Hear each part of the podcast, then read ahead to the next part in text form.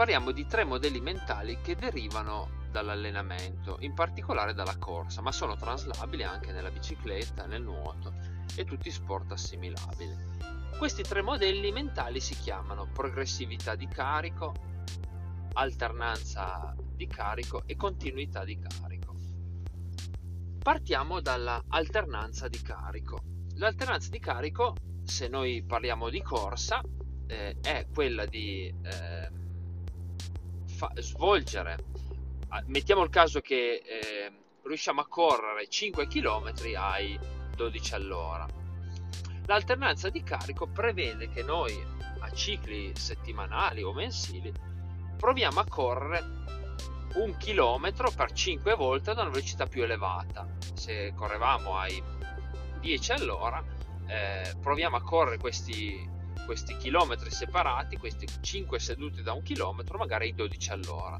E ci abituiamo a correre, il nostro fisico si, si abitua a correre a una velocità più elevata, anche se solo per un chilometro, però alternato per 5 km. In totale comunque fa una, una, una, una velocità più elevata di quello che riusciamo abitualmente a fare. E quindi questo è il primo... Ehm, primo modello mentale che noi possiamo utilizzare anche nella vita normale se ad esempio dobbiamo svolgere un'attività che è, particolarmente noiosa o richiede un impegno mentale particolarmente elevato, noi possiamo dividere l'attività in 5, in 5 sedute e fare in queste 5 sedute ehm, un'intensità di lavoro molto alta, eh, in maniera che abbiamo poi un determinato tempo per recuperare.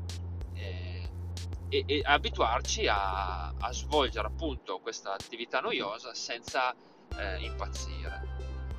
L'altro modello mentale è la progressività di carico, che nel, appunto nella corsa è quella di se noi eh, siamo abituati, se noi riusciamo a correre di nuovo qua 5 km ai 12 all'ora, eh, il secondo mese proviamo a correrli al 12,5, il terzo mese ai 13 il quarto mese ai 14, 15 e così via. Abbiamo un incremento leggero a distanza di tempo che crea eh, le condizioni affinché il nostro fisico possa gestire un carico, una, una, velocità maggiore senza essere affaticato. E anche qua, stesso modello lo possiamo utilizzare nel nostro lavoro.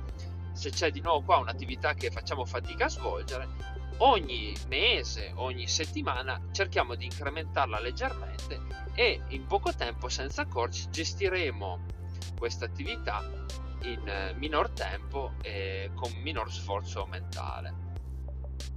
E poi l'ultimo modello mentale è la continuità di carico.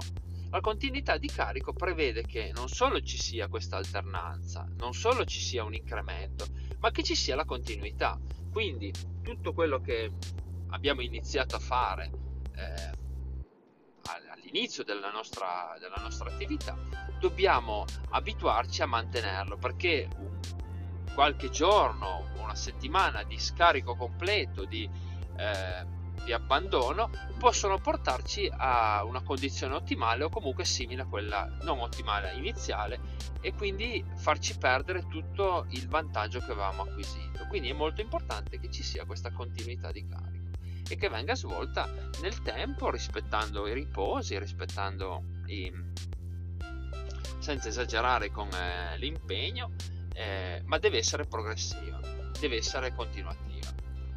Tre modelli mo- mentali molto interessanti, eh, se siete anche appassionati di corsa, eh, lo ritroverete nelle vostre tabelle di allenamento. Grazie mille per l'ascolto e alla prossima puntata. Ciao!